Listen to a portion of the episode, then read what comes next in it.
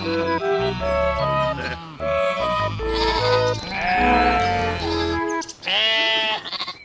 Einar!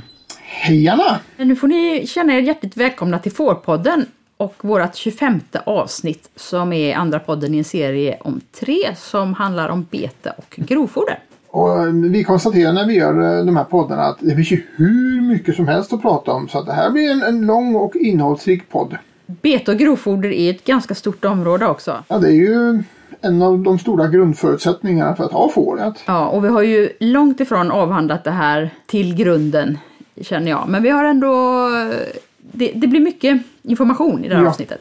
Eh, Den här podden släpps ju i mitten på september men vi får nämna att materialet i den här podden har vi spelat in ända från maj och fram till nu. Så att den, den eh, utspelar sig under hela sommaren 2022 egentligen. Ja, precis.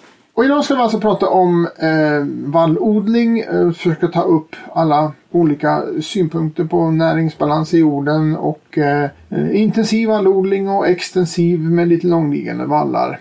Vi, vi kommer att få höra flera olika duktiga fårmänniskor men det gemensamma egentligen alltid är att om eh, jordarna är i bra näringsbalans då avkastar de också bra. Ja, det, det är ju det det kokar ner till. Ja, det är ju verkligen så och därför pratar vi väldigt mycket om näringsbalansen i jorden idag.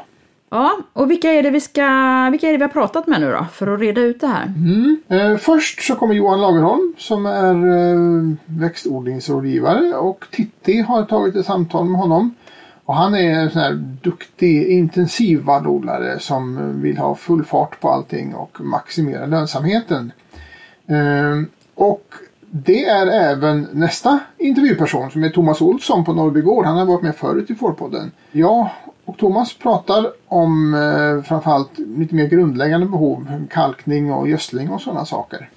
Och eh, hur man tänker just nu när alla insatsvaror är svindyra. Ja, det är lite speciellt i år också. Ja, det är helt osannolika nivåer på konstgödsel exempelvis. Så att, eh, ja, det kanske man är läge att tänka på lite nytt sätt. Ja, och sen har ju jag pratat med Gunnar Danielsson som väl ganska ofta kallas Sveriges gräsguru. Ja, det är ju verkligen. Han kan ju väldigt mycket om det här och han brinner ju verkligen för lammproduktion på bete och tycker att vi svenskar kan bli väldigt mycket bättre på det. Han var ju med i förra avsnittet också och eh, nu går du och Gunnar vidare i era diskussioner. Ja men precis. Och här, här är det någon, kan man väl säga att vi får en grundkurs i hur man sköter sina vallar och beten för att, att ha koll på fårgårdens näringscirkulation. Ja, Nej men vi ska väl inte bli så långdragna här eftersom vi har mycket att lyssna på. Nej. Så att vi börjar med att lyssna på Titti och Johan helt enkelt. så gör vi. Då ska jag välkomna Johan Lagerholm. Du är växtodlingsrådgivare och även eh, ordförande i LRF Sörmland och fårägare. Du har många kepsar. Ja, precis, det stämmer. hur, kom det sig att du började med får? Jag har en eh, liten bakgrund eh, på en eh, mindre fårgård i Sörmland där eh, jag har sysslat med får i, i, i en längre tid eh, och när jag fick möjlighet att köpa min egen eh, gård här så var får eller lammproduktion en självklarhet på något sätt tyckte jag. Eh, jag tycker att det är en eh, trivsam produktion. Vi har framförallt djur för våra betesmarker, hålla efter dem i ett kombinationsbete med hästar. Och eh, sen köper vi in lite vinterlamm och föder upp under eh, vintern också som komplement till det. Jag vill helst inte ha för många djur på bete på sommaren. Det är väl mitt mål eh, att behöva se till. Utan jag vill, jag vill ha fåren bara på vintern om jag fick välja själv då. Okej, det är Men det är svårt att kombinera. växtodlare vill ha det. Ja, kanske. Vi ska ju prata om det här med vallodling inom lammproduktionen. Jag tänkte väl börja med att fråga generellt vad dina erfarenheter om vallodling på fårgårdar, eh, hur ser de ut? Ja, men man kan väl säga att, att erfarenheterna utav det, det är väl egentligen lika många erfarenheter som det finns målbilder inom eh, eller mellan olika eh, får, fårhållande företag. Erfarenheterna är ju allt ifrån extremt intensiv vallproduktion till precis motsatsen, extremt extensiv eh, vallproduktion.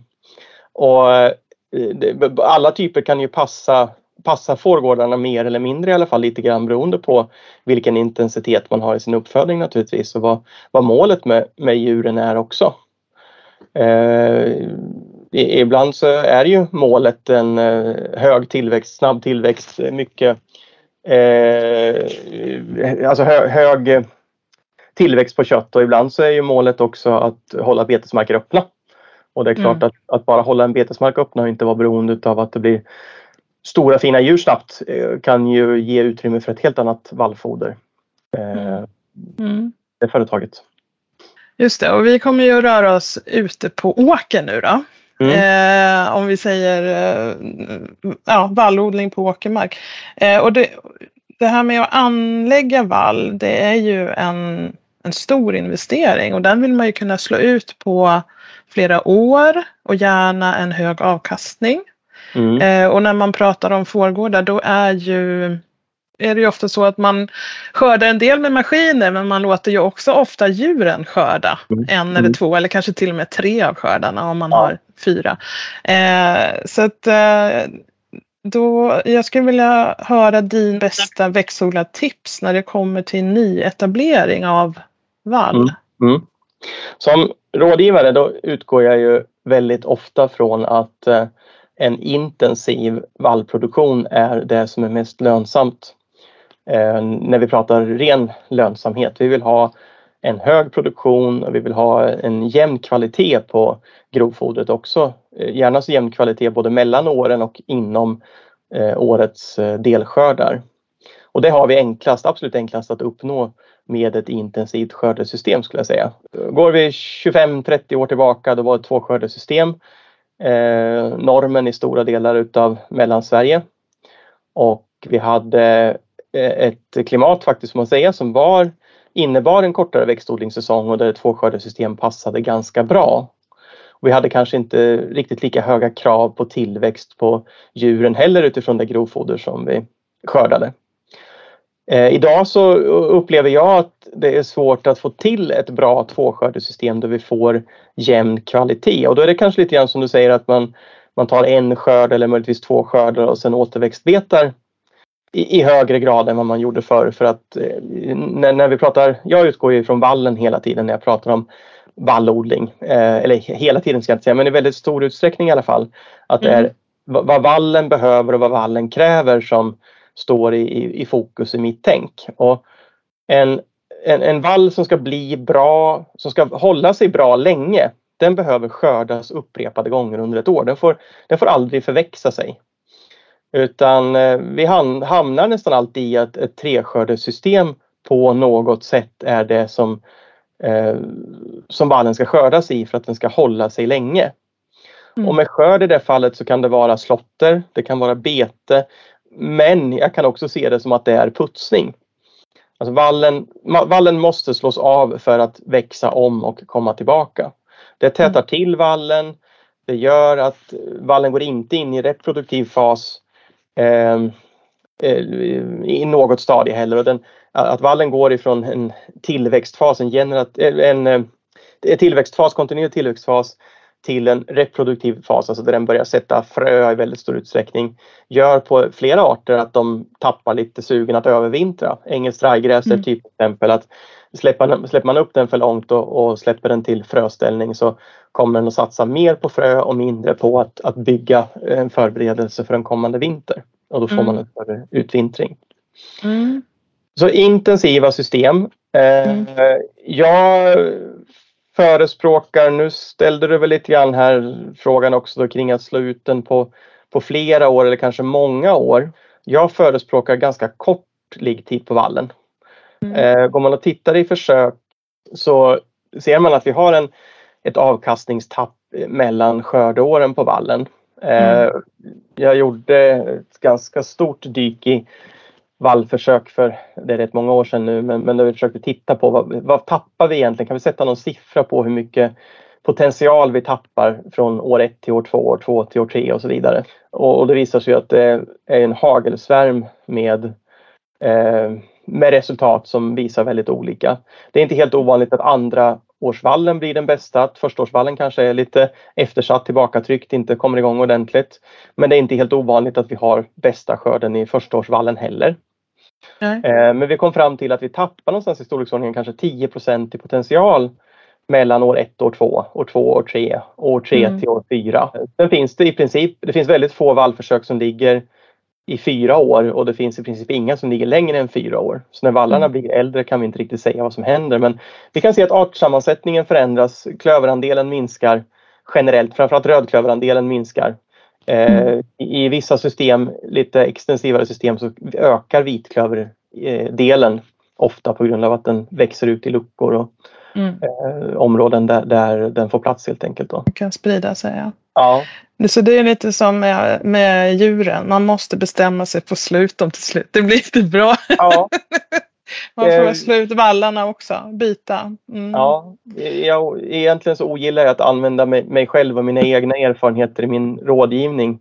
Det är klart att, att de, eh, både när det gäller växtodling och, och, och till viss del djurproduktion så har jag ju ja. mina egna erfarenheter att luta mig ja. tillbaka på också. Men jag, jag ligger med tvååriga vallar okay. Eh, och kör runt det. Och det gör jag mm. mycket för att jag har ett väldigt litet, litet lantbruksföretag men jag vill ha in vallen i växtföljden också som, som mm. en tydligt bra förfrukt och kunna mm. eh, omsätta den på en större andel åkermark snabbt. Då.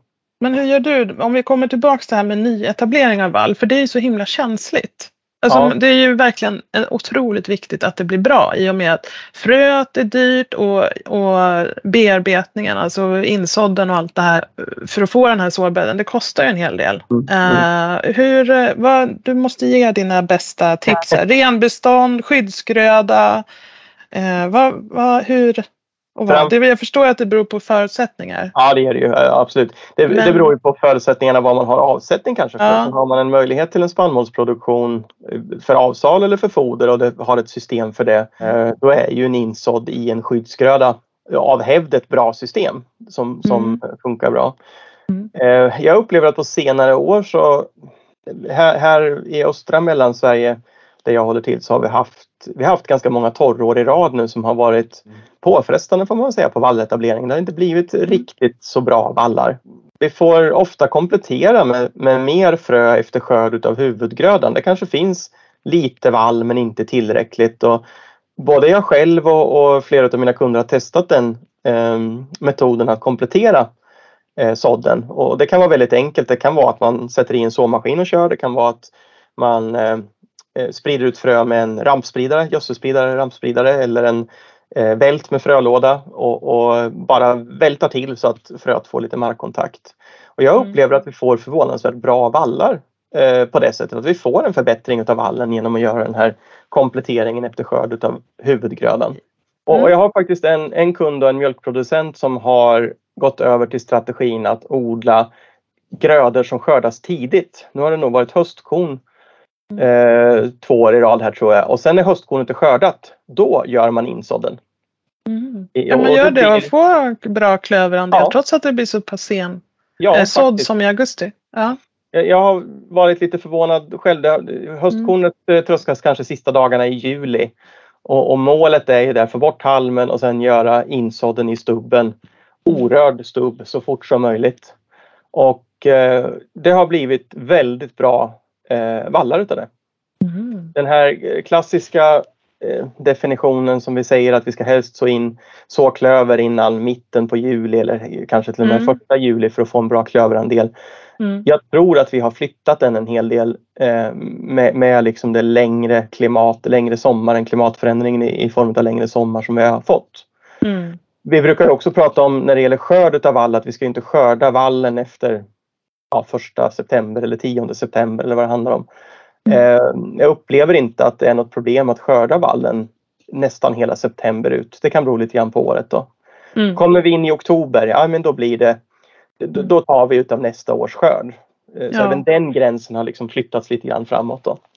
Mm. Just det, för det pratar man om tidigare om att det här med övervintringen och att man kan mm. påverka mm. den negativt genom ja att skörda eller beta för sent. Mm. Sen, eh, sen ja. går vi in i, i renbestånd och det blir ju kanske en mer uppenbar etableringsmetod om vi inte har en bra avsättning för spannmålen eller mm. skyddsgröda. Mm. Eh, vi får ofta en väldigt fin vall utav en renbeståndsetablering där, eh, eh, där vi får vara beredda på att bekämpa ogräs på något sätt för skyddsgrödan skyddar ju naturligtvis mot ogräs till viss del också. Eh, så en eh, valletablering i renbestånd den får vi räkna med att putsa eller kanske skörda och ibland kan det bli så att man får skörda och får ett väldigt dåligt eller ogräsrikt foder utav den. Eh, både putsning och avslagning är ju också en typ av ogräsbekämpning kan man säga. Mm. Eh, men man kan, man kan få en hel del ogräs, kanske framförallt baldersbrå skulle jag nog säga i, i renbeståndsetableringarna. Mm. Sen eh, baksidan med att göra en, en, en klassisk renbeståndsetablering, att man plöjer på hösten och sen sår en, ett vallfrö eh, på våren när det är vårbruk så att säga. Det, man tappar i princip ett år i, i, sin odling. Det är ett år som man inte kan skörda speciellt mycket. Man får en, en eh, skörd någonstans på sensommar, tidig höst kanske utav den här vallen men ofta utav en begränsad eh, kvalitet, i alla, eh, kvantitet mm. i alla fall. Mm. Precis, för om man har en skyddsgröda som man eh, kan skörda som helsäd ja. eller något, eh, ett, ett grönfoder. Ja. ja. men det ger ju oftast en bättre, eh, bättre vall. Mm. Eh, men då ska man ju också ha avsättning för den eh, helsäden. Mm. Eh, och det finns ju absolut eh, får, får eller lammproducenter som har möjlighet att kanske köra in den i en mixervagn och, och göra ett bra helfoder utav. Eh, men har man inte den möjligheten så brukar det ju bli ett, det brukar ja. inte vara något vidare foder till får i alla fall. Nej, det är precis. Det är ju, de är ju lite kinkiga med det. Ja. Um, men kanske man kan snitta det och lite beroende på vad man har för ja. uh, protein. Uh, uh, om man, man inte har ren spannmål utan man kör ju oftast någon protein också. Mm. Mm. Ärt eller åkerböna kanske eller beroende Precis. på det. Ja, um, nu har vi lyckats etablera vår vall och du pratar lite om det här med intensiva vallar kontra långliggande vallar. För min känsla är ju att eh, många landproducenter har ganska långliggande mm. vallar och hur man kan hålla dem fräscha när de är äldre än fem år. Du pratar mm. om att de tappar 10% per år mm. eh, de första fem åren. Och, ja. det, Eh, men kan man på något sätt påverka det där med sortval när man sår in, att man väljer många sådana här arter som kan sprida sig, eh, hur man gödslar under åren? Hur man... Eh, det, det, det, första valet är ju gröd, gröd och sortvalet. Och ska man ha en, en mer långliggande vall då måste man ju satsa på härdiga arter i vallen. Eh, och jag tycker att en sån vall ska bestå av väldigt hög andel timotej. Eh, timotej är det härdigaste gräset som vi, som vi har som står emot väldigt mycket. Och det finns också en, en liten skillnad mellan sorter i timotej där det finns intensivare sorter och extensivare sorter. Och, och där ska man kanske tänka till lite grann i, i just det valet att välja en extensivare sort om man tänker sig att man ska skörda färre gånger i tvåskördesystem till exempel. Eh, det går att, att göra liksom lite hur som helst där kan man säga men man, man kan anpassa för att få det eh, mera skräddarsytt utifrån systemet. Mm. Eh, intensiva vallar som ligger kort tid, ja men de kan ju med stor fördel innehålla en hel del rajgräs eh, också. Mm. Rajgräset eh, i alla fall i, i upp till Mellansverige eller södra Norrland så övervintrar rajgräset eh, ganska bra. Och Eh, tillför ofta ganska hög sockerhalt i fodret så att man får en bra ensileringsprocess utav eh, och har mycket rajgräs med i vallen. Men, men den blir kanske inte så långlivad. Två, tre år mm. kan man väl säga lite generellt. Sen, sen försvinner den ur vallen. Mm. Eh, så, så det är ju ingenting att satsa på i, i en långliggande vall. Nej. Lång, långliggande vall, jag skulle tänka timotej, ängsvingel, rödklöver, vitklöver. Mm. Just det. Och för eh. alla ullproducenter där ute. som alla, du säger, Timotej är ju en mardröm. Om du går upp i, som du pratade om, reproduktivt stadium med frökapslar. Ja. Det vill man inte ha i ullfällen. Nej, en kolv som, som tvinnar in sig väldigt fint i, i Ja, pälsen. mycket ja. små frön när de går sönder. Ja. De här, det eh. liksom förstör man ju en stor del mm. av eh, fällen. En Timotej för mig som har upp i, i kolv så att den syns väldigt tydligt och framförallt om den är så kraftig så att den innehåller frön också. Eh, då har vi ett hästfoder och inte ett fårfoder. Eller hur? Ja. Det går lite grann ihop det där. Som jag sa, att jag, jag tänker väldigt mycket intensiv produktion när jag, när jag pratar vall och, och, och tittar. Det, det är där jag liksom ser att vi har bäst förutsättning att få lönsamhet också. Mm. Eh, intensiva vallarna, ja men det kan vi tänka oss. Jag nämnde ju det engelska rajgräset. Eh, det tycker jag vi ska med i en intensiv vall. Det funkar också bra om vi tänker oss ett återväxtbete utav vallen så trivs ju Engelska rajgräset ska egentligen slås av så många gånger som, som möjligt på en säsong. Tre kan vara för lite. Fyra, fem är ju snarare någonting som passar eh, rajgräset bra och, och, då är ju mm. ett återkommande beten eh, en utmärkt betesväxt på det sättet. Medan rödklöver och framförallt timotej är betydligt sämre växter att beta. De är känsliga för betestramp eh, och, och, går helt enkelt sönder om eh, man har ett, ett, eh, högt betestryck som trampar mycket. Då. Eh, och gör att, att de faktiskt försvinner ur vallen också. Då. Mm. Eh, det här med skador av vildsvin, om vi hoppar till det. Hur mm. kan man restaurera en grisskadad vall? Ja, men det blir lite grann en, en bedömningsfråga av ja. om den är jätteskadad eller lite skadad. Mm. Är den jätteskadad? Är det en, det är klart, är det en ny fräsch vall som är fin i övrigt, då kan man försöka restaurera den. Vi ska återkomma strax till hur man restaurerar. Mm. Är det en gammal vall? Eh, ja, är det inte väldigt speciella förutsättningar med extremt mycket sten eller småflikiga fält eh, så att säga så skulle jag ju rekommendera att man bryter vallen och, och lägger om den istället. Eh, ofta får man mer grisskador i, eller vildsvinsskador då, i äldre vallar. Eh, jag tror att det hänger på att vild, vildsvinen gillar kvickrotsrötter och kvickrot förekommer naturligtvis mer i äldre vallar oftast då. Eh, jag har upplevt det hos några kunder där vi har, har följt vallarna och vallåldern och det finns mycket vildsvin att vi får ofta, oftare i alla fall större skador i äldre vallar som har legat länge än i nyetablerade vallar. Så man kan börja i den änden att, att eh, fundera på hur gammal är vallen? Vad finns det som, som vildsvinet vill åt? Det är ju jättebra att de äter upp kvickrotsrötter i och för sig för då blir man ju av med kvickroten. Men, men, de vänder ju upp jorden ha, också. Ja, precis. Ja, nej, vi vill gärna ha vallen i fred. Ja. Är, det, är det mindre områden eller vallar som man av någon anledning absolut inte vill bryta, att de är besvärliga på alla sätt att bryta, ja men då kan det funka att restaurera eh, vallen.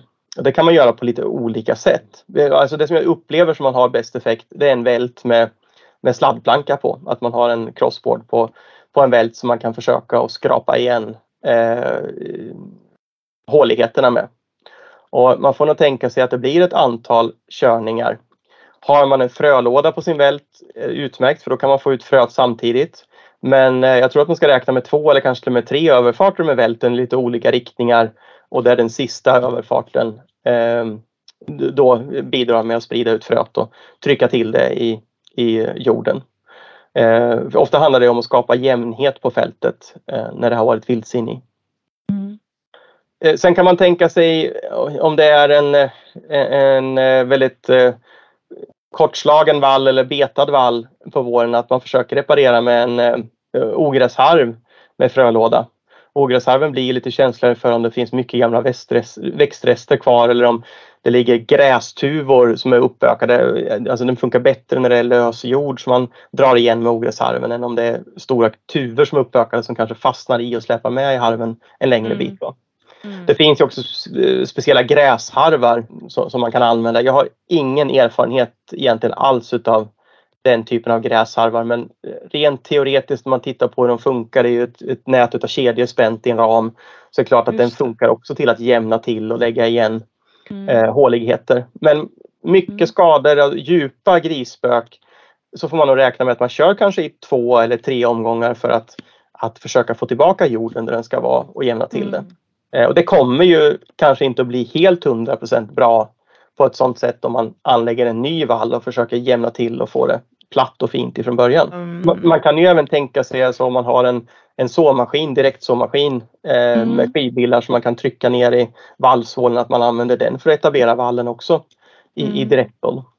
Mm. Sen ska man ju räkna med att har man någonting som växer på platsen alltså en redan etablerad vall, de delar där det finns etablerad vall, där mm. kommer man ha svårt att få något nytt frö att komma upp. Det kommer att bli utkonkurrerat av det som redan växer på platsen.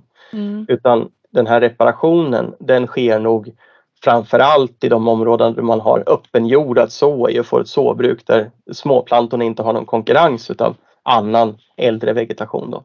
Just det. Mm. Du var in, lite grann inne på det tidigare men det här det vill jag också passa på att fråga dig om du har något bra exempel på eh, samarbete mellan växtodlingsgård och fårgård.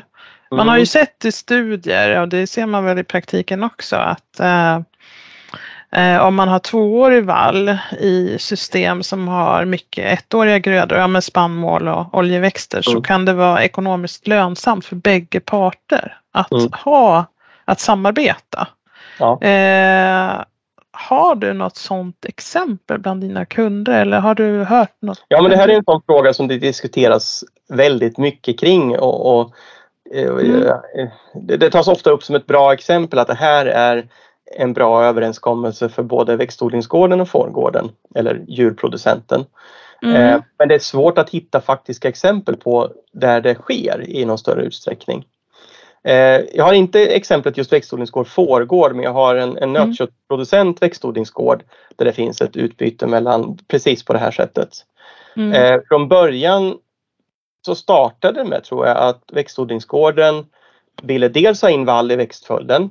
Eh, tvåårig vall för att få bra förfrukter. Upplevde att man hade dålig markstruktur efter det måste vara 50, kanske 60 års eh, relativt ensidig spannmålsodling med någon inslag av någon oljeväxt och kanske någon ärt någon gång ibland. Mm. Eh, få in en flerårig gröda och, och, det som vallen kan bidra med i, i, i växtföljden. Men också att man hade ett utbyte att man fick gödsel ifrån, fastgödsel ifrån den här eh, nötköttsproducenten. Så det var två delar i det hela. Att det var ett byte gröda mot stallgödsel. Mm. Också då i ett försök att försöka bättra på strukturen och få in lite mullbildande ämnen i form av stallgödsel, fastgödsel. Riktigt, det kan vara nästan 15 år faktiskt sedan det började. Och vallen har flyttat runt på eh, ett antal åkrar sedan dess. Då. Eh, inte genom hela växtodlingsgårdens areal men alla problemfälten faktiskt har, eh, har vallen gått igenom. Och man upplever att man får en, en positiv effekt av att ha vallen som kanske inte fullt ut kompenserar för eh, två års eh, spannmålslönsamhet då, som bortfallet av två års spannmålslönsamhet. Men, men, i kombination med att man också har fått in stallgödseln på den här gården i, i, större utsträckning än vad man haft tidigare så har det ändå varit en så pass positiv effekt att man har, har velat bibehålla det här samarbetet. Då. Mm. Jag har varit inblandad i flera fall också där man har, har förhandlat kring att göra sådana här lösningar. Men ja, det har fallit ut av olika anledningar. Det har varit oftast i, i kombination med att någon vill bygga ut sin djurbesättning och har inte riktigt den arealen som man behöver. Men man, man snubblar ofta lite grann på målsnöret upplever jag eh, i förhandlingarna. Man, man får ge och ta lite grann i den här mm. typen av utbyte och samarbete.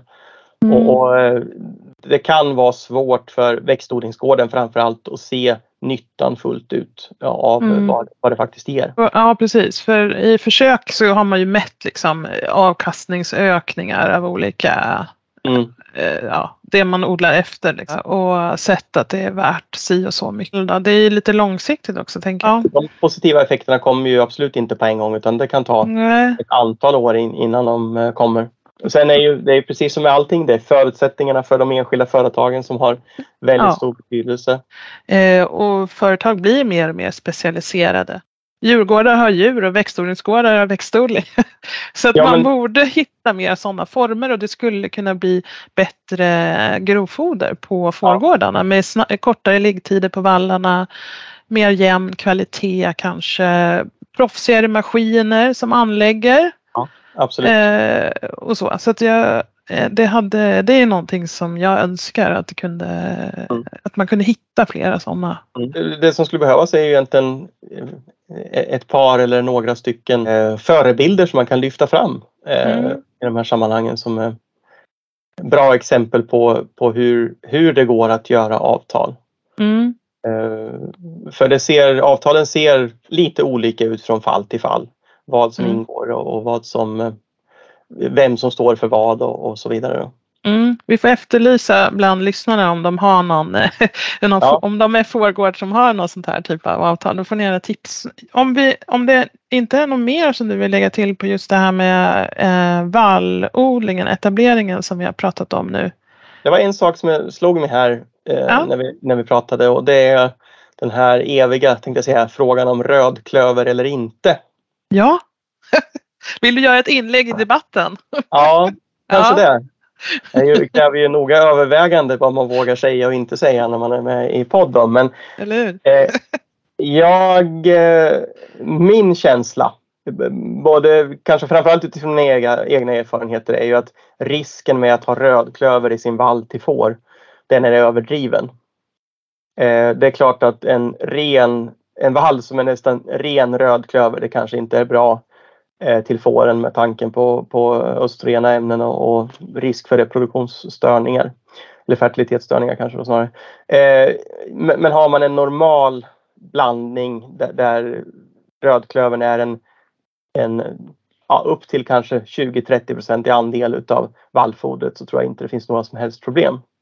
Eh, Jag tror inte man behöver vara rädd för att avstå den typen av vallar som innehåller vallfröblandningar som innehåller rödklöver. Jag upplever att vi får ett, ett, ett skördelyft på att ha rödklöver med röd och vitklöver kanske med i en fröblandning jämfört med att bara ha vitklöver. Och det hänger säkert ihop med att det både ger, blir mer biomassa på rödklövern men också att eh, jag tror att kväveproduktionen blir större i backen eh, utav både röd och vitklöver än vad den blir utav bara vitklöver.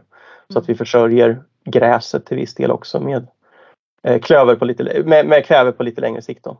Tack för det Johan. Ja, det, det Eh, bra. jag håller med. Och vad säger du om den här rödklöverdebatten? Einar? Det har blivit ganska mycket prat om rödklöver under året som har gått. Ja, alltså det där tycker jag är väldigt intressant. Det finns ju många myter och föreställningar inom fårskötseln som kanske inte är helt korrekta. Och en gammal myt är att får inte kan äta rödklöver. Och det beror ju i grunden på att rödklöver innehåller ämnen som är väldigt lika östrogener och som då i hög mängd faktiskt kan påverka eh, fårens brunst och även eh, första tiden i dräktigheten. Eh, så att det, det är ju inte helt utan grund. Men eh, det är aldrig några problem att ha en viss del rödklöver i vallen och det är precis som Johan säger att det gör väldigt mycket både för avkastningen på vallen och för eh, för kvävefixeringen att rödklövern kan dela mest till kväve även till andra grödor. Så att jag har alltid propagerat för en, en viss andel rödklöver. Men det komiska är att om man tittar på de färdiga vallfröblandningarna som säljs just som är framtagna till får så är de utan rödklöver. Och det tycker jag är ganska anmärkningsvärt. Så att jag blandar min egen fröblandning för jag vill ha lite rödklöver i. Ja, nej, men det har blivit någon sån där kutym att det ska inte vara någon rödklöver till får. Nej, och det är väldigt synd. Folk, folk har inte velat ha det helt enkelt för att man har, man har hört de här varningarna. Ja. Men jag tror det har hänt något nu för att nu är ju alla ganska överens om att man behöver inte vara så rädd för rödklöver som man har varit. Sen är det ju så här om man sår in en vall med som vi gör exempelvis då 10% rödklöver i blandningen så kan det ju bli en röd, ett rödklöverår. Så att man första året, i vissa år kan det bli väldigt mycket rödklöver. Eh, och då är det väl lyckat kanske att, eh, att märka ut det partiet med, med ensilage och inte använda det just i beteckningen exempelvis. Nej, du menar att du kan få såna där riktiga rödklöverhav av att bara ha, som man ser ibland, av att bara ha 10% Kan bli så vissa vårar, framförallt på förstaårsvallen. Jaha, okej. Men eh, det ensilaget kan ju gå till mina vinterlamm eller man kan använda det till tackorna när de är lågdräktiga. Så att, eh, det, det är fullt hanterbart. Men det, är- det är ganska sällsynt men det kan hända. Åh, nej, men jag tror att det har hänt något här nu. Det rödklöverskräcken eh, börjar släppa. Ja, jättebra tycker jag. Då eh, lyssnar vi på nästa inslag. När jag och Thomas Olsson pratar grundläggande växtodling.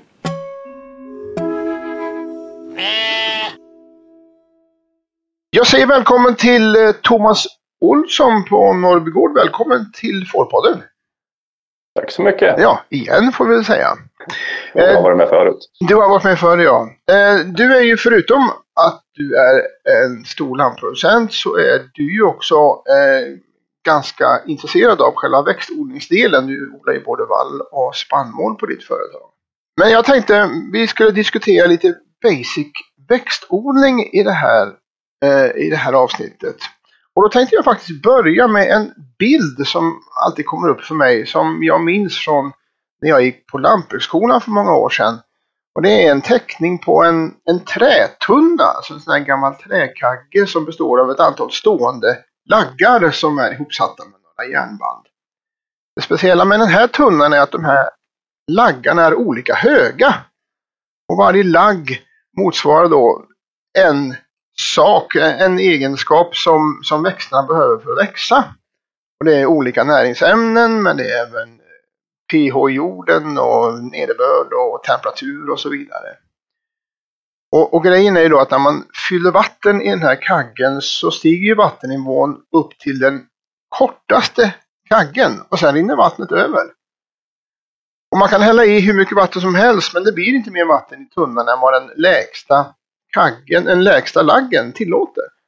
Och lite grann sådär så fungerar det också i växtodling att det spelar ingen roll hur mycket näringsämnen du har i jorden. Om det finns någon annan faktor som begränsar så kommer det inte upp i avkastning i alla fall.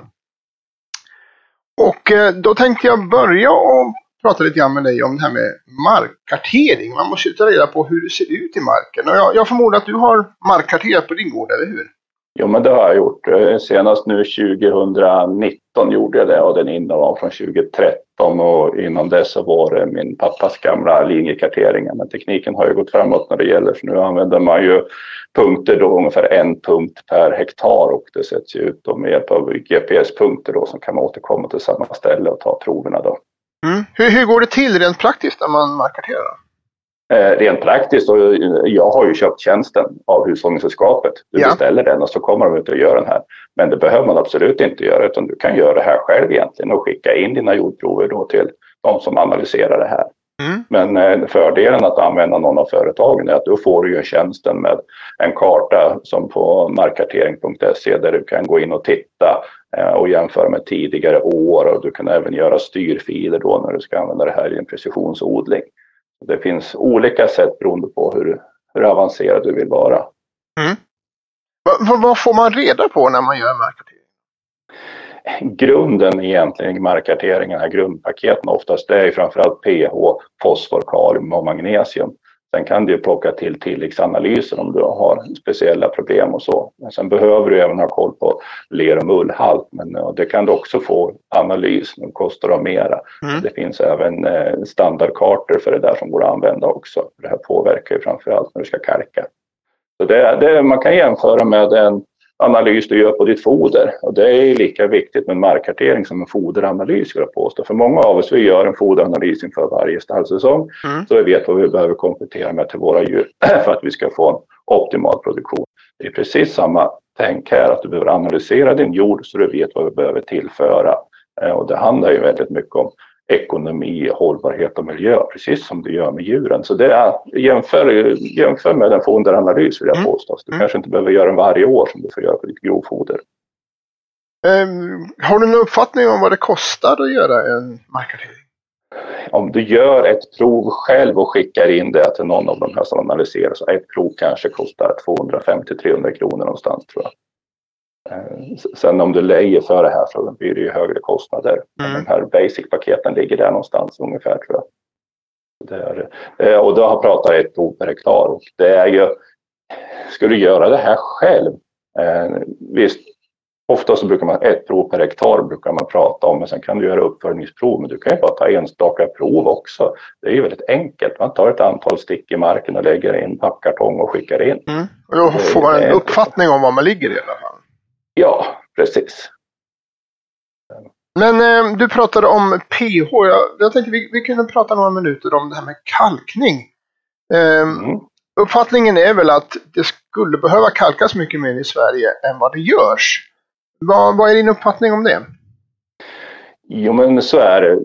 Tidigare så sa man att man inte skulle kalka, det var ju fattigmansfosfor pratade man om. Men rådgivning har ju visat att kalkning är jätteviktigt och det finns en rekommendation att vi ska ligga på minst 6,5 i pH på våra jordar. Mm. Och mycket av Sveriges åkerjord är ju pH, pH-svaga, så att säga, pH-fattiga. Eh, vi har ju själv sådana här gyttjeleror som ligger mot, mot 4,5 i pH till exempel, gammal sjöbotten som man kan kalka upp då. Men det är ju så det, det, finns ett stort kalkningsbehov. Sen, sen behöver ju underhållskalka för pH sjunker ju oftast också under odlingssäsongen. Så du behöver ju underhållskalka. Mm. Eh, man brukar prata om kanske vart fjärde, femte år att lägga på någonstans mellan två och fyra ton eh, kalk som en underhållskalkning. Men det här vet du ju inte förrän du har markkarterat Ja, och kan följa det här. Det är det som är så viktigt. Vad händer om, om pH i marken är för lågt? Vilka konsekvenser får det? Du pratar ju om den här tunnan hela, i början, här, Ja, att, vad vad som är lägst. Och då får du ju en lägre skörd. Eh, Det spelar liksom ingen roll hur mycket du gödslar. Och det är det som, jag menar, idag så har vi ju eh, kvävepriser och kaliumpriser och fosforpriser som är skyhöga. Det är Mm. därför att intresset för kalkning har stigit ännu mer. För att du får inte, du, du tar inte tillvara på de här eh, resurserna annars. Om Du, inte, du måste ligga rätt på allting. Precis som i din foderstat till dina djur på vintern. Fattas det någonting där, då får du inte nytta av det. spelar ingen roll hur mycket eh, energi du petar i dina djur om du har brist på någonting annat. Det är precis samma sak i, i jorden. Men om vi går över från kalkning till gödsel. Eh, det är ju självklart, det hänger ihop som vi har pratat om. Men hur, vilken gödselstrategi har du för dina vallar? Den har ju förändrats nu när vi har gödselpriser som har ökat mellan 300 och 400 procent här. Ja. Eh, Så nu i år här så kör ju jag då med ren kväve, kväve och eh, N27 då med svavel i. För svavel är jätteviktigt för våra vallar. Mm. Och sen så använder jag ren kalium på vallarna eh, som jag sprider också. Och eh, den har ju jag då, eller K50 som den heter, och den använder jag, vi använder ju numera styrfiler. Så efter markkarteringen så tittar man på kartorna och så ser man var behöver jag extra kalium och då så lägger ju spridaren på mera, mera kalium där. Och jag gör ju samma sak med kalken. Att där är pH-svagt, där höjer vi kalkgivan då. Det här finns ju verktyg digitalt då, i, i markkartering.se som jag använder. Och jag har ju lyckats bygga om min gamla, eh, 20 år gamla bogvallespridare för att kunna göra det här. Visst, jag måste ju ha styrningen på traktorn, men eh, och den räknar jag med att jag kan räkna hem. Jag har investerat ungefär 100 000 i det här. Men på i princip tre år sedan och räkna hem det med de här priserna som är idag. Och det är styrfiler som du kör via GPS då? Ja, via GPS, Ja, precisionsodling då, som man får ut Men det innebär, att du, rätt ställe. Det innebär att du lägger inte på någon fosforgödsel alls för ditt tillfälle då, på vallarna? Inte på vallarna. Eh, kan jag säga så här, vi har ju ungefär 120 hektar vall och beten. Det är ju all, allt gräs, det är både, det är både vall och ensilage och beten Mm. så att säga. Sen så har vi ju ungefär 60 hektar spannmål också eh, som vi odlar. Så jag har ju min, min grundväxtodling det är ju vallar och sen så är det ju då höstvete och korn med insådd oftast. Så i växtodlingen där så att säga, där lägger jag på min eh, framförallt då gödsel, eh, djupströbäddarna som innehåller mycket fosfor och kalium. Du styr jag, var ska jag lägga det? Där använder jag ju då markkarteringen för att titta och sen även då få in fosfor i, i, i växtodlingen där när jag bryter vallarna. Mm. Men man kan väl säga också att eh, om du har för lågt mark-pH och du kalkar då får du ju det fosfor som ligger i marken blir mer tillgängligt för växterna också, eller hur? Ja, det gör det. Och jag har ju nu kalkat då där det är. För jag har ju en del vallar som är mer långliggande. eh, För jag försöker inte bryta de här som är mer permanentbeten. De kalkar ju för att få mer fosfor nu utan att bryta vallen så att säga. Ja, just det. Tidigt på våren eller direkt, ja, eller sent på hösten.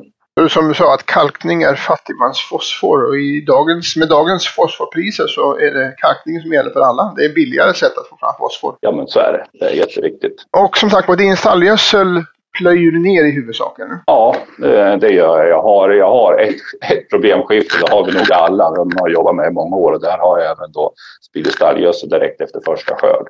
En ganska låg på 10-15 ton per hektar då för att få in det hela tiden. Få upp både kalium och fosfor där. Mm. Men oftast så är det på vallbrott sen som jag lägger min stallgödsel. Djupströbädden som vi har efter våra får, där innehåller ju förvisso mycket kalium och fosfor, men det är ju inte särskilt snabbtillgänglig näring för marken, utan man gödslar med mer på lite längre sikt så att säga med den gödseln. Ja, det stämmer. Och det är därför det är så viktigt att, att ändå få tillbaka den där du har behoven utav det här. För det, Mm, det mm. ser väldigt olika ut på våra olika skiften, i alla fall på min gård. Det gör det nog på de flesta. Mm. Den är, den är viktig. Men eh, jag tror att vi nöjer oss så här för idag. Jag känner att jag kommer att återkomma till dig när vi diskuterar växtodling och vallodling längre fram. Men eh, nu har vi diskuterat lite basic hur man ska tänka när man odlar på sin jord. Det finns hur mycket som helst att diskutera när det gäller det här. Ja, vi får helt enkelt återkomma. Jag tackar så länge. Tack så mycket. Ja, tack, tack. Nu har vi lyssnat till hur det kan gå till på en större lammgård där man också har spannmålsodling. Men med Gunnar så har jag pratat mer generellt då om det här med gödsling och skötsel av vallar och beten. Ja, det är lite mer diskussioner om både hur det fungerar på större men även på hur mindre gårdar kan tänka i sin vallodling. Hej Gunnar! Välkommen tillbaka till Fårpodden. Mm, ja, tack så mycket. Sist vi pratade så lovade vi återkomma till det här med hur man ska sköta vallar och beten. Så det ska vi göra idag. Och vi ska fokusera väldigt mycket på det här med näringsbalans och näringscirkulation idag. När det gäller skötsel av får så tänker man ofta väldigt mycket liksom på just skötseln av fåren. Men i själva verket är ju egentligen fåren liksom slutändan på liksom en kedja som börjar då man har marken då som försörjer växterna med vatten och näring. Och sen växt, växer växterna då och sen så har man djuren som äter växter. Och även om liksom det är viktigt hur, liksom hur man sköter fåren och hur fåren ser ut i växten så är ju liksom, grunden är ju ändå då markens tillgång på vatten och näring i marken och hur växterna klarar av att växa då liksom. Men sen är det viktigt att komma ihåg då det här med alltså fårens inflytande på växterna för att alltså om man inte styr fårens betesintag så att de äter liksom jämnt utan de liksom äter ojämnt och bara selekterar ut de smakliga växterna. Då får man ju alltid en selektion som gör att liksom betet blir sämre och sämre och sammansättningen på vallen blir sämre och sämre för vart år. Och till slut blir det mest liksom osmakliga och växter och mer ogrästyper. Så, så att alltså grunden för det här med liksom skötseln det är ju ändå att man kan alltså styra fårens betes och foderintag så att, så att det blir liksom jämnt så. Gör man inte det riktigt så spelar det kanske inte så jättestor roll att man då liksom har mera näring och man har bättre växter. Ja, det var det vi pratade ganska mycket om i förra avsnittet. Om att fållindelning helt enkelt och låta fåren beta kort tid på Ja. mindre yta och sen flytta dem vidare. Ja. Så därför är det viktigt när man gör sådana här förbättringar då liksom med mark och näring att man inte liksom kanske då gödslar liksom över hela gården eller sår om på hela utan att man, alltså man tar en liten bit i taget, kanske 20, 25, 30 procent.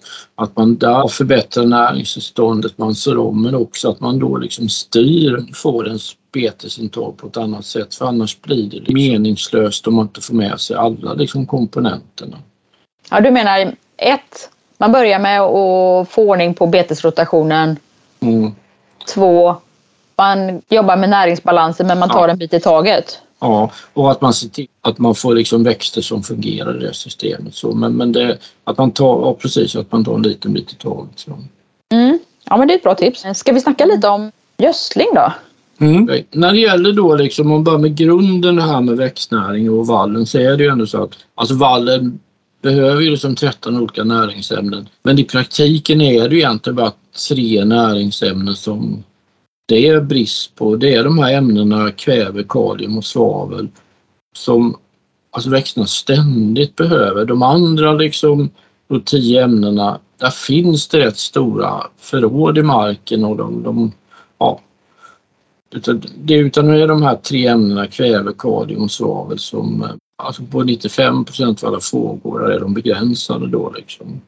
Okej. Sen är det också då väldigt olika därför att man har ju då gräs. De är ju väldigt beroende av kväve och svavel. Men däremot är de väldigt effektiva på att ta upp kalium och fosfor från marken så de har nästan aldrig kalium och fosforbrist. Sen har man då baljväxterna, de tar ju upp kväve från luften. De är väldigt ineffektiva att i konkurrens med gräsen ta upp kalium och fosfor. Och det gör att de väldigt lätt liksom råkar ut för framförallt kaliumbrist då liksom. Så det här gör att det blir väldigt, det blir väldigt speciell balans både i betesmark och i vall. Ja, det gör att det är svårt att, att gödsla betesvallar och fodervallar menar du? Ja, och på något sätt så måste man ha liksom en, en liten strategi där. För om man ser på mjölkgård och där gör man kanske att man gödslar maximalt med kväve och kalium till alla vallar men alltså på en forward tror jag är det många gånger bättre att satsa mer på baljväxter och kadium därför att Alltså baljväxten ger bättre tillväxt på lammen på sommaren och så vidare. Så att, men där är det viktigt att man beroende på jord och marker att man, att man satsar rätt och det, det är väldigt, väldigt vanligt att, att man kommer i något dåligt mellanting där det är för lite kväve för gräsen och det är för lite kalium för baljväxten. Då blir det liksom ingenting. Och hur vet man det? Det gör man genom markkartering då eller gör man det genom att se att det blir för dåliga skördar? Ja, just när det gäller då kväve, kalium och svavel så, så är det ju liksom så att kalium där är nyckeln att markkartera och det är ju ett väldigt bra utslag och framförallt därför att så otroligt varierande med kalium i jordarna. Alltså vissa lerjordar och vissa jordar i inlandet har jättehöga kaliumnivåer och andra jordar är alltid liksom kaliumfattiga. Så just för liksom kalium är det och, och liksom markkartera.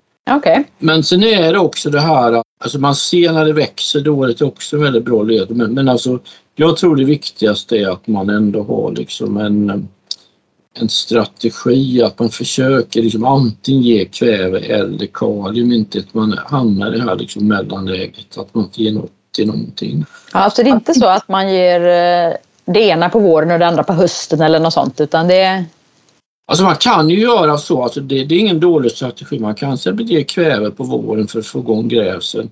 Och så kan man kalgödsla kanske i juni, juli, augusti någon gång. Så, så det är ingen dålig strategi. Så, men det är viktigt ändå att man har liksom en tanke med det hela. Så.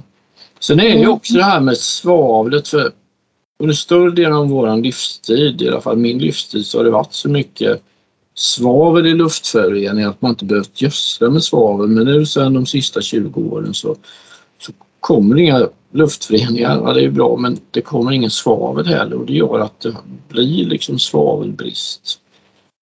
Ja men det är glädjande då. Ja. ja. Det betyder att vi har fått ja. ordning på luften. Ja. Det är, så. det är ju viktigt för proteinbildat i växterna gör och det, det, blir bättre proteinhalt och bättre protein. Så det är viktigt just för, för tillväxten. Så. Ja. Och ströbädden då, hur ska vi se på det? När det gäller liksom det här med växtnäring just på en fårgård så kan man säga att liksom själva alltså cirkulationen av näring den är ju liksom 85-90 procent. Och därför att alltså, man för inte bort så jättestora mängder då med djuren men alltså, det, det, det blir inte mer som försvinner när man slaktar lammen? Alltså det blir kanske kring 10-15 procent som försvinner okay. får liksom i näring. Det som är viktigt, det är ju väldigt viktigt att man liksom sprider tillbaka ströbädden. Men samtidigt får man inte glömma det här med att är det liksom kaliumbrist i ströbädden så blir det kaliumbrist när man har den som gödsel också. Alltså det, alltså det är ju bara en cirkulation. Så att man, det är ju väldigt viktigt det här att man liksom Alltså både har en ströbädd som man sprider och sen att man markkarterar för ha de brister man har. Oavsett hur man cirkulerar stallgödseln så får man ju samma brister. Så liksom. att man måste liksom både markkartera och, och använda cirkulera stallgödseln effektivt. Då, liksom. det, det låter rimligt. Och sen är det väldigt viktigt att man alltså, fokuserar på det som inte, alltså de här sista 10-15 procenten kan man inte nå men man, med stallgödsel utan att man måste liksom ge rätt mängder typ av Oftast är det kalium, svavel eller kväve så att det finns en liten bit dit man aldrig kommer liksom med enbart stallgödsel. Så liksom. Mm, jag fattar. Kalkning pratade ju Einar och Thomas ganska mycket om. Jag vet inte om du vill tillägga något om det? Alltså just om man ser på det här med stallgödsel så är det ju så att alltså stallgödsel har en väldigt stor funktion på en djurgård därför att Alltså, det har ju väldigt stor betydelse för markens mikroorganismer och dagmaskar och allt levande som finns i marken. Och det gör ju liksom att förna, halm och stallgödsel bryts ner snabbare och omsättningen i marken går bättre när man kalkar. Så att just det här för all nedbrytning, det är samma sak när täcken, urinen som kommer ut på betet. Allting är ju beroende av att ju mer kalk och ju mer mikroorganismer det finns desto bättre rotation är det och desto snabbare snurrar det runt i systemet. Så att, alltså hela systemet, alltså kalk är ju lite som smörjolja och smörjfett liksom på, på en djurgård. Alltså ju mer man kalkar upp till en viss gräns desto bättre går den här rotationen. Så. Man får mycket bättre nedbrytning. Problemet är när man har mycket vall och mycket stallgödsel att det kan lätt blir mycket som inte bryts ner, liksom att, att det stannar därför att nedbrytningen går för långsamt. Så det har en väldigt liksom, stor betydelse. Så. Och egentligen så kan man lika gärna nästan kalka som gödsla så liksom därför att eh, alltså har man sprider man liksom stallgödsel regelbundet på skifte och gjort det 10-15 år så alltså man får nästan ut lika mycket växtnäring som man kalkar som om man gödslar därför att det är alltid en begränsning det snurrar lite för långsamt i systemet. Så liksom. du, du menar att kalkningen och ett rätt pH-värde gynnar mikrolivet så att ja, stallgödslet blir mycket ja, bättre utnyttjat? Ja, ja, ja. Och det är det som är, och det är, det som är liksom flaskhalsen med liksom just all den här halmen och stallgödseln, det är liksom att det snurrar för långsamt i jorden. Så liksom. det, alltså det finns mycket näring men den kommer liksom inte ut. så. Och det är även det här liksom typ träck och så på betesmark att det måste liksom brytas ner och komma ut i systemet. så. Och varje gång man får liksom det här hjulet att snurra lite fortare så, så, så är det bättre. Så. Mm, du sa någon gång att har man inte råd att gödsla så, så får man i alla fall ta och kalka. Ja, precis så är det. Och sen är det viktigt att komma ihåg för alla, alltså, normalt så köper man ju kalk i då lastbilslast och det är ju 12-15 ton, det är rätt mycket. Men det finns ju också kalkprodukter för sprida med vanlig handelsgödselspridare i storsäck som det finns ett par produkter och, och det, så att det, det går igen på små gårdar och sprida kalk med, med handelsgödselspridare. Ofta finns det ju någon entreprenör som kan komma och sprida det men de vill inte komma till de småställena som mina utan där ja. säger ja. de att du får sprida det själv. Ja. ja, men där går ju att använda och det finns ju produkter som går väldigt lätt att sprida. Men liksom mm. Har du några andra tekniktips när det gäller gödsling? Alltså typ för att ströbädden? Ja, men det, det som är viktigt tror jag är att man har liksom ett system, för det är ändå om vi pratar om det kanske 85-90 procent av näringscirkulationen på den här marken man slår och det är viktigt att man liksom ändå gör det systematiskt så att det liksom blir av.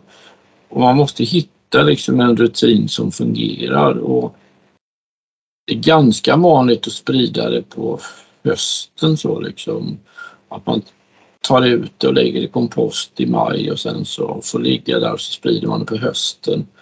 Och man kan också låta det ligga över vintern men det viktigaste är liksom att det blir gjort Sen finns det väldigt mycket liksom skrämsel tror jag framförallt liksom förr i tiden att det är så farligt liksom med stallgödsel på vallar och så men det var ju alltså förr i tiden man slog mycket närmare marken och man hade sträng man hade liksom vändare som gick väldigt nära marken men med, har man bara liksom lite torra rundbollar, alltså över 50-55 procent till så Alltså, det är inget liksom, stort problem det här med att få in stallgödselrester. Så det är enbart man har riktigt, riktigt blött ensilage. Så, liksom.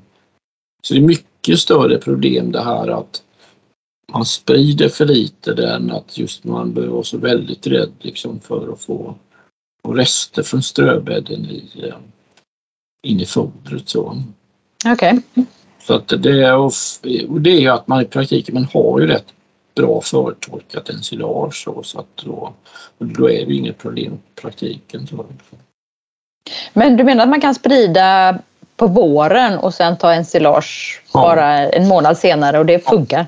Ja, nyckeln är ju där att man har liksom en bra förtorkning och sen eh, att det är jätteviktigt att man sprider och att man gör det regelbundet och man ska verkligen få ut så att inte den bara blir liggande i en hög. Så liksom. Det, det är det viktigaste. Och, och risken med att sprida fel och sprida fel tidpunkt, sprida för mycket eller för lite, den är rätt liten. Utan det viktigaste är att det kommer ut. Så liksom. ja, om, om jag ska försöka sammanfatta här då, om jag har fattat, fattat det här med gödslingen.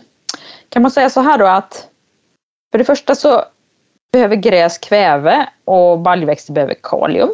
Mm. Men man måste välja för man eh, kan inte få allt rätt samtidigt på samma gång. Mm.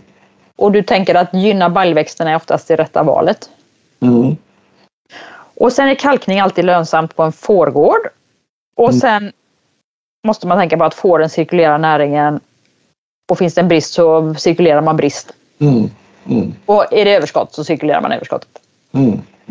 Och man ser liksom ännu mer på de dyra priserna som är på växtnäring idag att det är ju viktigare än någonsin att, att markkartera. Att det, alltså på liksom stora liksom spannmålsgårdar och stora mjölkgårdar så markkarterar man ju alltid men det är för att öka liksom det är för att liksom maximera produktionen. Men liksom, tyvärr är det på fågårdar att man inte markkarterar men det behövs det för att få liksom komma runt i produktionen så att det är väldigt nödvändigt och det är inte för att man ska liksom kanske ha 10 ton per hektar utan det är för att man måste liksom hitta rätt i den här näringscirkulationen på gården.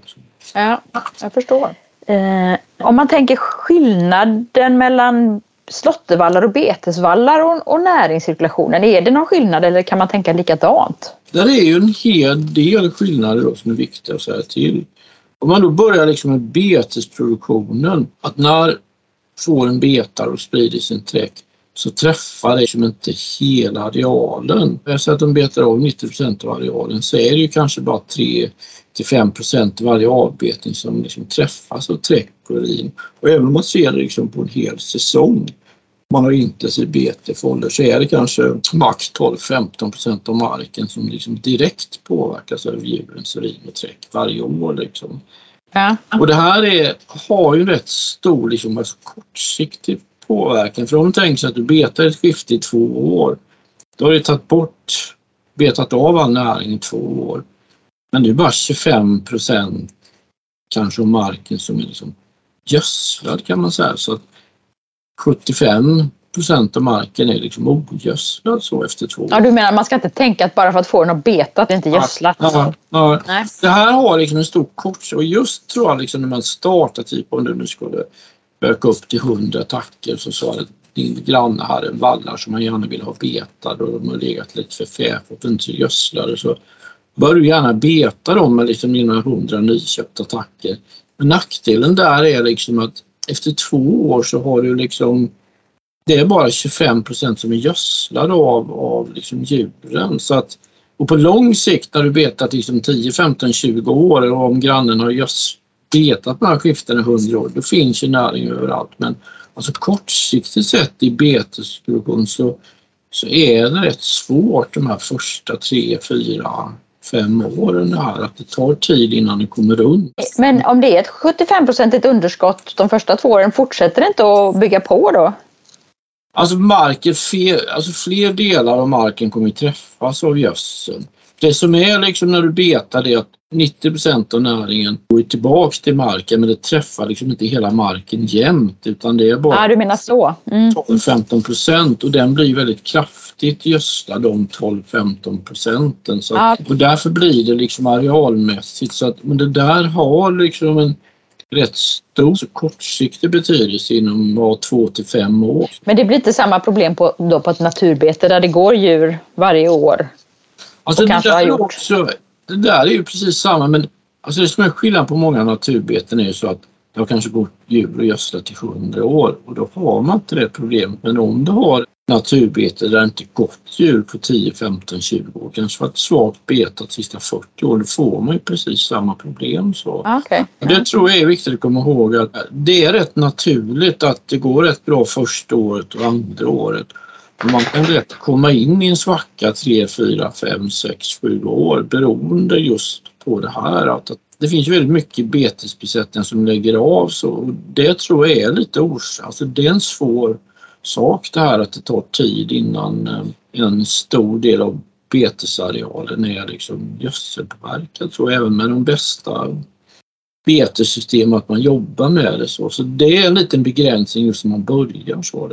Ja, så du menar att om man inte har möjlighet att gödsla, vilket man inte har på många naturbeten, då får man då måste man härda ut där och Ja, tänka alltså, att det kommer bli bättre. ja men det, det är faktiskt så. Det, det vet jag själv evigt. Alltså, men det är liksom att det blir en svacka efter de första åren och sen så ja, man får inse att, att det blir svårare att bli näringsfattigare och sen får man liksom härda ut så. Liksom.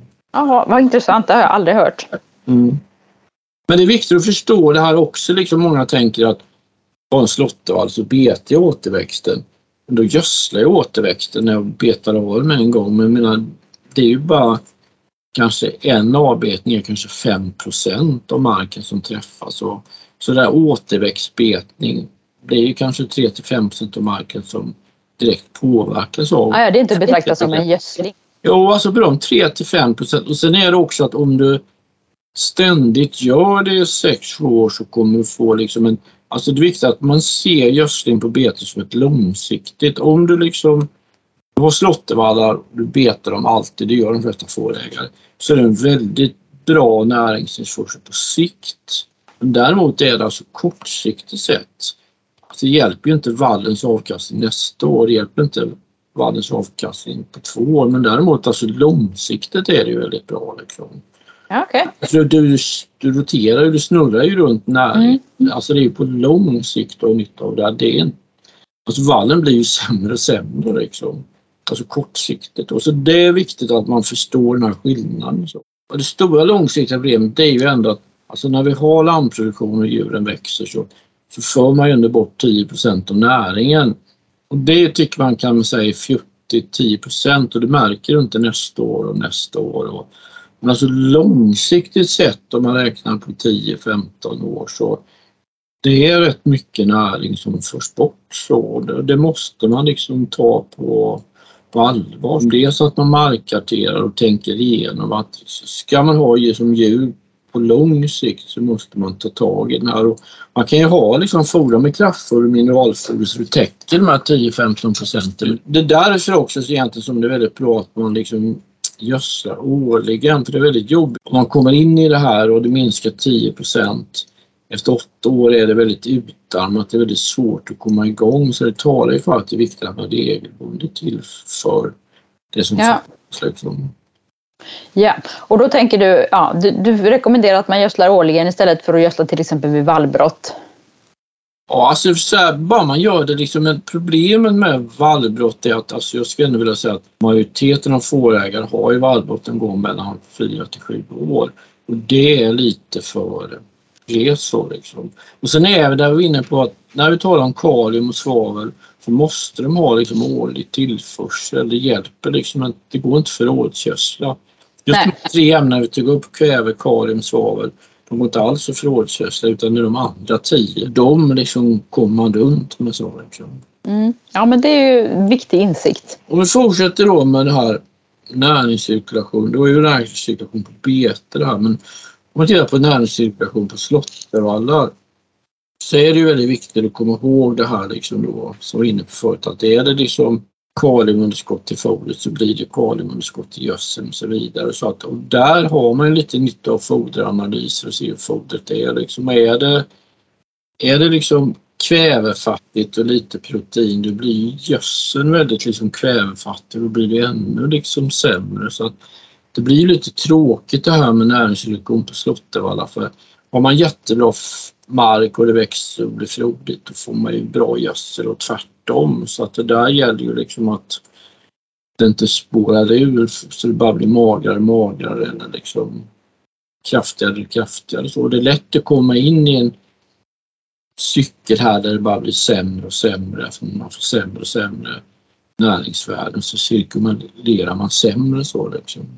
Ja, det är det gamla vanliga, skit in, skit ut helt enkelt. Ja, ja. Utöver att hålla vallar och beten i näringsbalans då och att tänka på att fåren inte ska beta för selektivt. Finns det fler skötselåtgärder som du rekommenderar? Den absolut viktigaste nästan det är det här att alltså hur man än väl man än betar, hur man än sköter liksom vallen och beten under betessäsongen så är det så att man får en viss ökning av andel osmakliga växter. Sen om det är 2 eller 10 eller 15 procent, man får alltid att det blir, efter en säsong så är det alltid mer osmakliga växter och färre smakliga växter. Därför är det jätteviktigt att man under den här perioden från mitten på september till 10-15 maj, där temperaturerna normalt sett kan sägas vara mellan under 12 grader, och då får man inte de här kvalitetsskillnaderna mellan olika gräs och olika arter. Så att då är gräsen smakligare än baljväxter och örter och fåren kan äta även de mer osmakliga bladfattiga gräsen. Så därför är det jätteviktigt att man betar så mycket som möjligt under den här perioden då. Så att man liksom får, får ner andelen liksom osmakliga arter och så att man minskar liksom gräsandelen och får mera baljväxter och örter på det sättet. Du menar att man gynnar baljväxter och örter genom att beta gräsen hårt på hösten Ja, då sent ja. efter att temperaturen har gått ner? Ja, och framförallt det här liksom att man, man får alltid lite osmakliga arter, att man måste hålla dem nere. Saken till att många gräs som tuvtåter är väldigt osmakliga det är ju att de är väldigt fiberrika men vid de här låga temperaturerna så bildas det inte så mycket fiber så att, att det är mycket bättre smaklighet på allt. Så liksom. Ja men okej, så Mm. låta djuren vara ute länge på hösten är en bra idé alltså? Ja. Och sen även om nu, nu så att det skulle komma snö i december och sen att det blir grönt i januari och februari. Alltså, alltid om det blir grönt och torrt så är det bra beta för vallarna och för naturbetesmarken och betets skull just för att man får en bättre sammansättning så mellan arterna. Okej. Sen annan sak är det här liksom då att man kan tänka då på varför man sällan plöjer upp en gräsmatta efter sex år. Sex år nästan alltid plöjer upp en fårvall efter sex år. Det som gör skillnaden då att man inte plöjer upp gräsmattan det är att man har en väldigt tät avslagning och sen att man har liksom då att man inte har årliga näringsförluster på cirka 10 procent. Då liksom. Men det är väldigt viktigt, vi har pratat om näringsförlusterna förut, att just den här putsningen, beten alltså, och intensiv avslagning som är en gräsmatta gör ju att väldigt mycket ogräs som tistlar och nässlor, det finns massvis med ettåriga arter, de kan inte komma in i en gräsmatta därför att man, man slår av det hela tiden. Så den effekten är ju väldigt viktig. Och då gäller det ju liksom alltså att man inte bara putsar alltså mitt i sommaren när det har förväxt utan att man till exempel putsar av typ 15 maj när det växer väldigt bra. För fördelen med det är att man, då kan man få bort lite ogräs som etablerats över vintern. Man får bort lite grova gräs och sen får de här arterna som kan bestockas och spridas i vallen för utrymme. För det är så man gör liksom en gräsmatta. Då, liksom. Och likadant på hösten då liksom att man eh, att man putsar typ som är om det bara regnar och blir bra växtväder i september och också få bort ogräs som har grott över sommaren, få bort lite nässlor och tistlar och sen också då att de här gräsen och vitklöven som då man vill ska trivas, att de får möjlighet att breda ut sig då, att det blir ljust i vallen så de kan sprida sig då. Liksom. Ja, man, man ska Så- helt enkelt putsa oftare än vad man tror behövs egentligen, eller Ja, man ska och putsa ofta. framförallt är det, är det liksom viktigt att man putsar just det här när det växer väldigt bra på våren och man, Mm. det växer väldigt bra på hösten. Det är precis som en gräsmatta, det är då det är viktigt att man Mm. putsar så att det blir tätt och slutet. Att det bästa sättet att få bort ogräs det är ju faktiskt oönskade arter, det är ju faktiskt att putsa och beta eller klippa väldigt ofta. Ja, man sköter sina vallar och sina beten lite mer som man sköter sin gräsmatta helt Ja, enkelt. ja. Då mår den bra. Ja men det är ju jättebra att veta. Jag känner mig, jag känner mig rätt sugen på att utarbeta lite mer noggrann plan och försöka förbättra mina beten. Mm. Tackar för det. Mm. Jag erkände ju i förra avsnittet att jag, trots att jag är ganska ambitiös när det gäller mina får, inte har haft så speciellt bra koll på vad mina vallar behöver faktiskt. Men jag känner ju att jag har lärt mig väldigt mycket av de här diskussionerna. Och också att ganska mycket faktiskt redan funkar ungefär som det ska. Så att det har varit väldigt givande för mig det här. Min stora aha-upplevelse efter att lyssna på Gunnar och även och läsa det som Gunnar har skrivit i tidningen Fårskötsel det är ju att Alltså att bara lägga på stallgödsel är inte bara magi. Eh, har man en dålig näringsnivå i sina jordar, då blir det en dålig näringsnivå i stallgödseln också och sen cirkulerar man den låga nivån hela tiden. Utan eh, det viktiga är att man tar prover på sina jordar precis som vi gör med när vi tar foderprov. Och ser man att det är en låg nivå då behöver man tillföra lite grann utifrån och kalk exempelvis för att få upp farten och, och då cirkulerar man helt plötsligt en, en bättre gödsel och det blir en bättre cirkulation på gården. Det tycker jag är en, en, någonting som jag har tagit till mig när jag har lyssnat på honom. Ja, hur brukar du göra med markkartering? Eftersom jag inte har markkarterat på många år så ty tycker jag inte du ska ställa den frågan till mig. Kan... ja, men då säger vi så här då. Ja, jag har ju bott nästan 20 år nu på gården och jag har aldrig tagit några, jag har aldrig gjort någon markkartering faktiskt. Det är ju väldigt små gärden jag har. Men nu ska jag nog ändå göra det. Jag ska ta lite prover och skicka in dem. Och sen ska jag göra precis som Gunnar har rekommenderat att eh, ta en bit i taget. Jag har bitar, jag jobbar med en bit i taget. Men jag ska fortsätta lite mer systematiskt och jobba med en bit i taget har jag tänkt. Mm. Och framförallt kalka, för det är dags nu. Det har jag gjort förut, men det är dags igen. Jo, men det är precis som Thomas sa att eh, nästan varje bonde har väl någon sån här liten problemåker. Jag har också haft en sån som ligger lite för sig själv i skogen som var väldigt mager när jag tog över det arrendet. Men de har fått mycket stallgödsel och även kalk och nu har det blivit fart på det, på det, det gärdet också. Så att eh, man behöver ju inte göra allt på en gång utan man börjar i där det är som sämst. Och sen också det här att ha en plan som man kan hålla, att man verkligen ser till att göra de sakerna man har tänkt att man ska göra. Men jag, jag kan bara konstatera för min del att eh, jag behöver förnya mina vallar betydligt bättre än vad jag gjort. Jag hade ett jättebra exempel på det nu i, i höst. Att eh, efter avvändningen så gick mina tacklam på en förstaårsvall med jättemycket fin klöver i. Medan bagglammen gick på en tioårig långliggande vall som det var mest gräs i. Eh, båda två var tredje skördare. Vi hade tagit två anslagsskördar förut så att förutsättningarna förut var precis detsamma. Men efter en månad så hade mina tacklam vuxit 100 gram per dag bättre än bagglammen. För att det helt enkelt var ett mer näringsrikt bete. Så att eh, jag tycker det var glasklart vad jag ska göra framöver för att få bättre fart på min produktion. Ja, det är ju det också, att, att mäta. Jag kommer ihåg eh, Ulf Andreas, Elitlam-Ulf. Han, han hade ett, en föreläsning någon gång där han uh, hade tagit fram statistik och um, han uh, la i bevis att får som vägs växer bättre än får som inte vägs. ja, det låter väldigt rimligt faktiskt. Ja, det är ju det. Man blir mer motiverad. Jag köpte ju en våg av dig i eh, våras. Ja, hur har det gått med det? Efter att bara, förr har jag bara vägt lammen när de varit små, sen har jag vägt dem vid mönstring och däremellan har det inte vägts. Men i år har jag ju fått dille på att väga. Lammen älskar ju att bli vägda. Så, och det har ju varit rätt kul faktiskt. De har växt jättemycket bättre än vanligt. ja, vi, vi har ju en, en modern elektronisk våg så att så fort lammet ställer sig i vågen så vet vi ju hur mycket de har vuxit sedan förra gången de vägdes. Eh, och det gör ju att vi direkt kan plocka ut enskilda lamm som har, inte har vuxit alls av någon anledning. Eller vi, vi ser direkt hur en grupp har vuxit sedan förra vägningen och det är jättespännande. Mm, så eh, planera, väga, mäta och eh, hålla sig till sina planer. Mm. Vi pratade ju faktiskt lite med Gunnar om det här med långliggande vallar också. Så det, det ska vi ta och lyssna på nu innan vi rundar av för idag. Mm. Har du någonting att tillföra när det gäller vallarnas ligglängd? Vi har ju pratat om det lite innan, men det är ju inte, många fågårdar har ju ingen spannmålsodling eller oljeväxtodling. Eller, ja, man, man har sina vallar. Mm. Och det blir ganska stor skillnad mot om man har en växtföljd, tänker jag, med spannmål.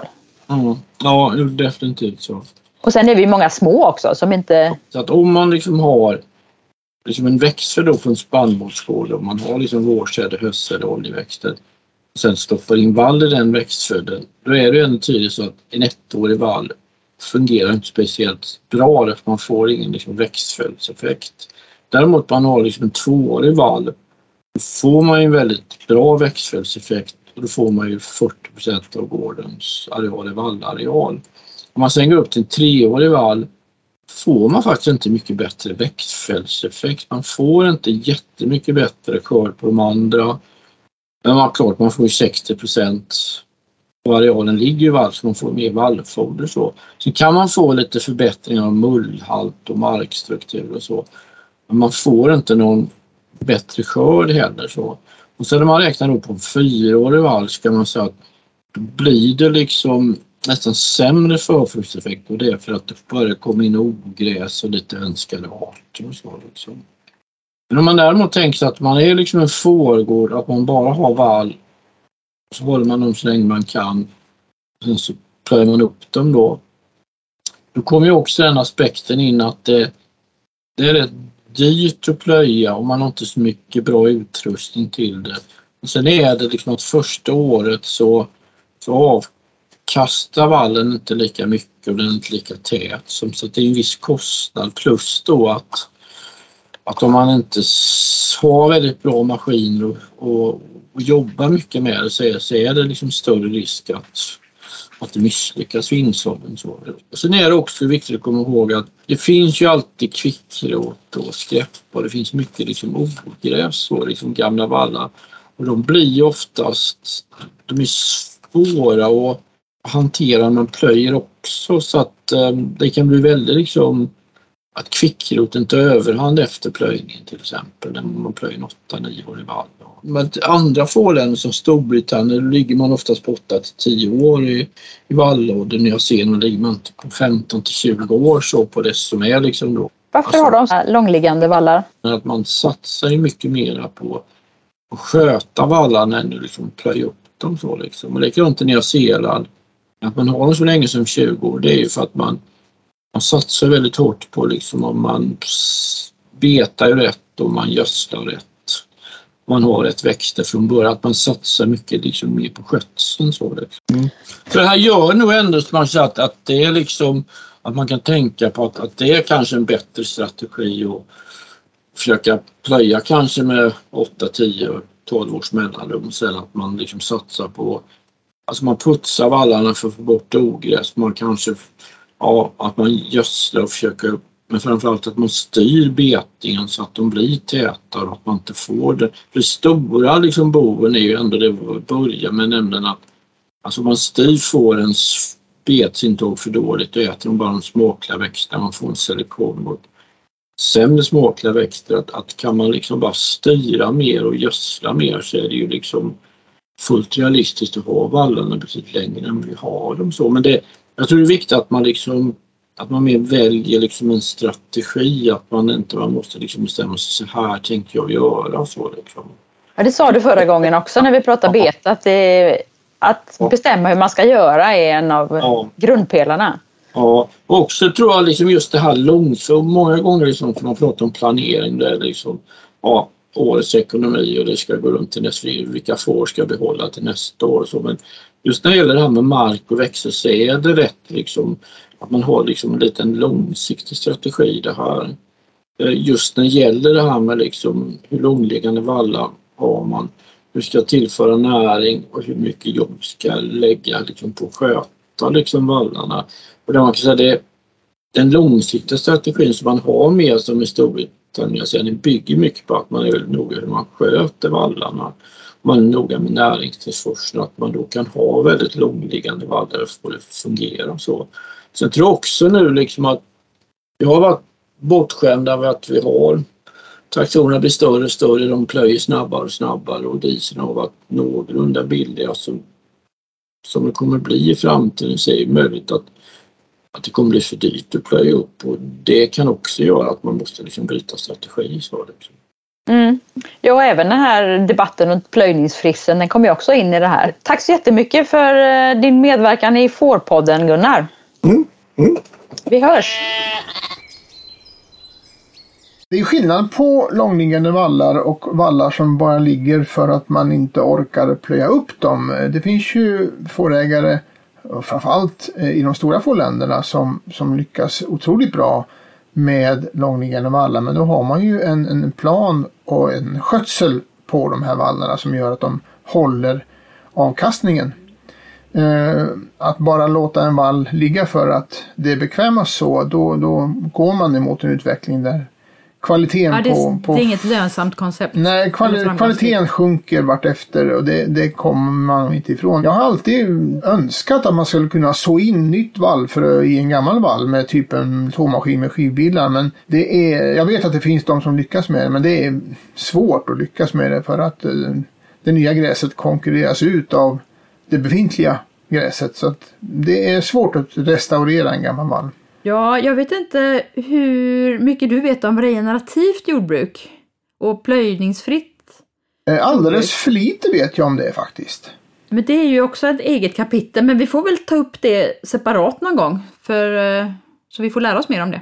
Ja, det, det, är, det är ett jätteintressant ämne och det finns en del som säger att det är den framtida lösningen för ett miljövänligt jordbruk. Eh, vi kan väl nämna så här att vi hade faktiskt en stor artikel om regenerativt jordbruk i fårskötsel nummer fyra måste det väl vara eh, i år. Och eh, Gunnar Danielsson han har ju faktiskt skrivit otroligt intressanta artiklar i alla nummer av fårskötsel sedan ett och ett halvt år tillbaks. Väldigt mycket av det här och även det vi pratade om i förra podden med Gunnar finns sammanfattat i hans artiklar. Så, Ja. Och de är, ja, de är jättebra tycker jag. De är kunskapstäta. En sak som vi inte har pratat särskilt mycket om alls idag, det är ju det här med vatten som också är en ganska viktig del för att få gräset att växa. Så en, en av de här laggarna i den här trätunnan som jag pratade med Thomas om, den står det ju faktiskt vatten på. Det är absolut en begränsande faktor om man får för lite sånt. Ja, vi vet ju vad som händer när det inte regnar. Det händer ingenting. Precis. Det är ju ganska märkligt egentligen hur vi fortfarande år 2022 sätter vårt hopp till Gud i stor- när det gäller det där. Ja, vi är ju inte vana att tänka så i stora delar av Sverige, även fast eh, våra kollegor i östra delen av Sverige handgripligen har fått ta tag i det här betydligt mer de sista, ja vad ska vi säga, 10-20 åren i alla fall. Ja, där, är, där verkar det ju vara ganska vanligt att man gör dammar och reservoarer, på, i alla fall på stora mjölkgårdar. Ja, Jag vet i alla fall att de större jordbruken som har möjlighet till bevattning, de prioriterar ju att bevattna vallen framför spannmålen. För de anser att det är, det är mer lönsamt att bevattna vallen. Så det är, det är en tacksam gröda att bevattna, men självklart, det är ju väldigt stora investeringar för att komma dit. Vi ska säga också att till denna podd så finns det ett bonusavsnitt. För vi pratade ju om ettåriga betesväxter lite grann förra, i förra avsnittet och blev nyfikna på att prata mer om det. Så du har ju haft ett snack med Thomas Olsson om det också. Om att bo- beta foderraps och rocket fuel. Eh, Thomas är ju jätteduktig på sånt här och eh, vi hade ett samtal. Men eh, det blir för mycket att hänga på det här avsnittet så vi har gjort ett eget litet avsnitt med detta. Så att vi pratar om att odla ettåriga betesgrödor till lammen på hösten. En väldigt intressant teknik. Det finns ett, alltså ett litet kort avsnitt om det, så missa inte det. Det finns på vår hemsida liksom allt annat. Ska vi avslöja vad vi tar upp i nästa podd då? Som vi redan har börjat jobba med. Ja, eh, vi fortsätter ju att spinna på samma tråd. Eh, vi har ju skördat det här fodret eh, förhoppningsvis i bra kvalitet och eh, konserverat på bra sätt. Sen ska vi fodra, fodra det till våra djur.